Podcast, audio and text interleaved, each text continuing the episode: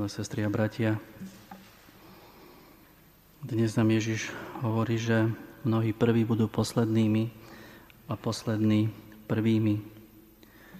Tými istými slovami Ježiš zakončil podobenstvo o robotníkoch vo Vinici, keď jedni pracovali hodinu, druhý celý deň a dostali rovnakú odmenu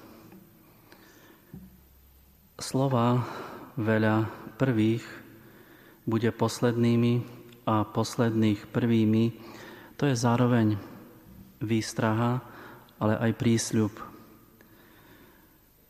Veľmi dramaticky, možno najdramatickejšie, sa tieto slova zrealizovali v prípade Judáša a dobrého Lotra, ako to nazývame zločinca, po Ježišovej pravici na kríži ktorému tradícia dala meno Dizmas. Judáš patril medzi 12, medzi prvých v Božom kráľovstve a naopak ten zločinec bandita, ktorého ukrižovali za jeho zločiny po pravej strane pána Ježiša, si nepochybne zaslúžil podľa spravodlivosti väčšie zatratenie a predsa práve Judáš, ten prvý povolaný z povolaných, zahubil seba samého a zločinec v poslednej chvíli sa nechal nájsť Ježišom. Aby sme porozumeli možno lepšie zmysel tejto výstrahy, ale aj prísľubu, všimnime si, že pán Ježiš nepovedal, že všetci prví budú poslední a všetci poslední budú prví. Spomedzi 12 apoštolov až 11 zostalo prvými navždy. Podobne ako zlý Lotor, ktorý žil prekliatým životom a s preklinaním aj zomieral.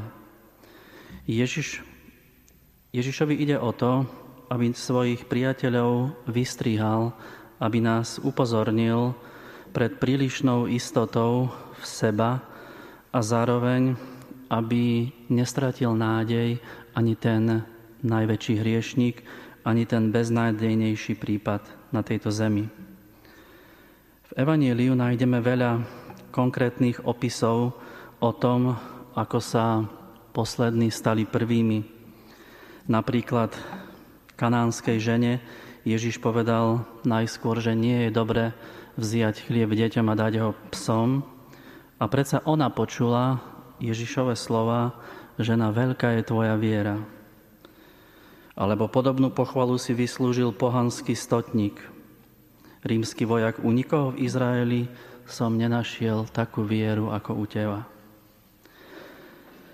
Teda, milé sestry a bratia, výstraha a nádej je uzavretá v týchto slovách, že veľa posledných bude prvými a posledným, posled, prvých poslednými.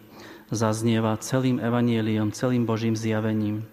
Teda ďakujme za to, že si nás Boh vyvolil, že sme počuli tento hlas, aby sme sa upevňovali v, tejto, v tomto nesmiernom dare, ktorý môžeme už naplno využívať na tejto zemi, v sviatostiach, Božom slove, svojim životom a aby sme povzbudzovali možno aj tých, ktorí už prestali dôverovať, že že do poslednej chvíle svojho života Ježiš veľmi túži, aby ho rozpoznali a prijali do svojho života.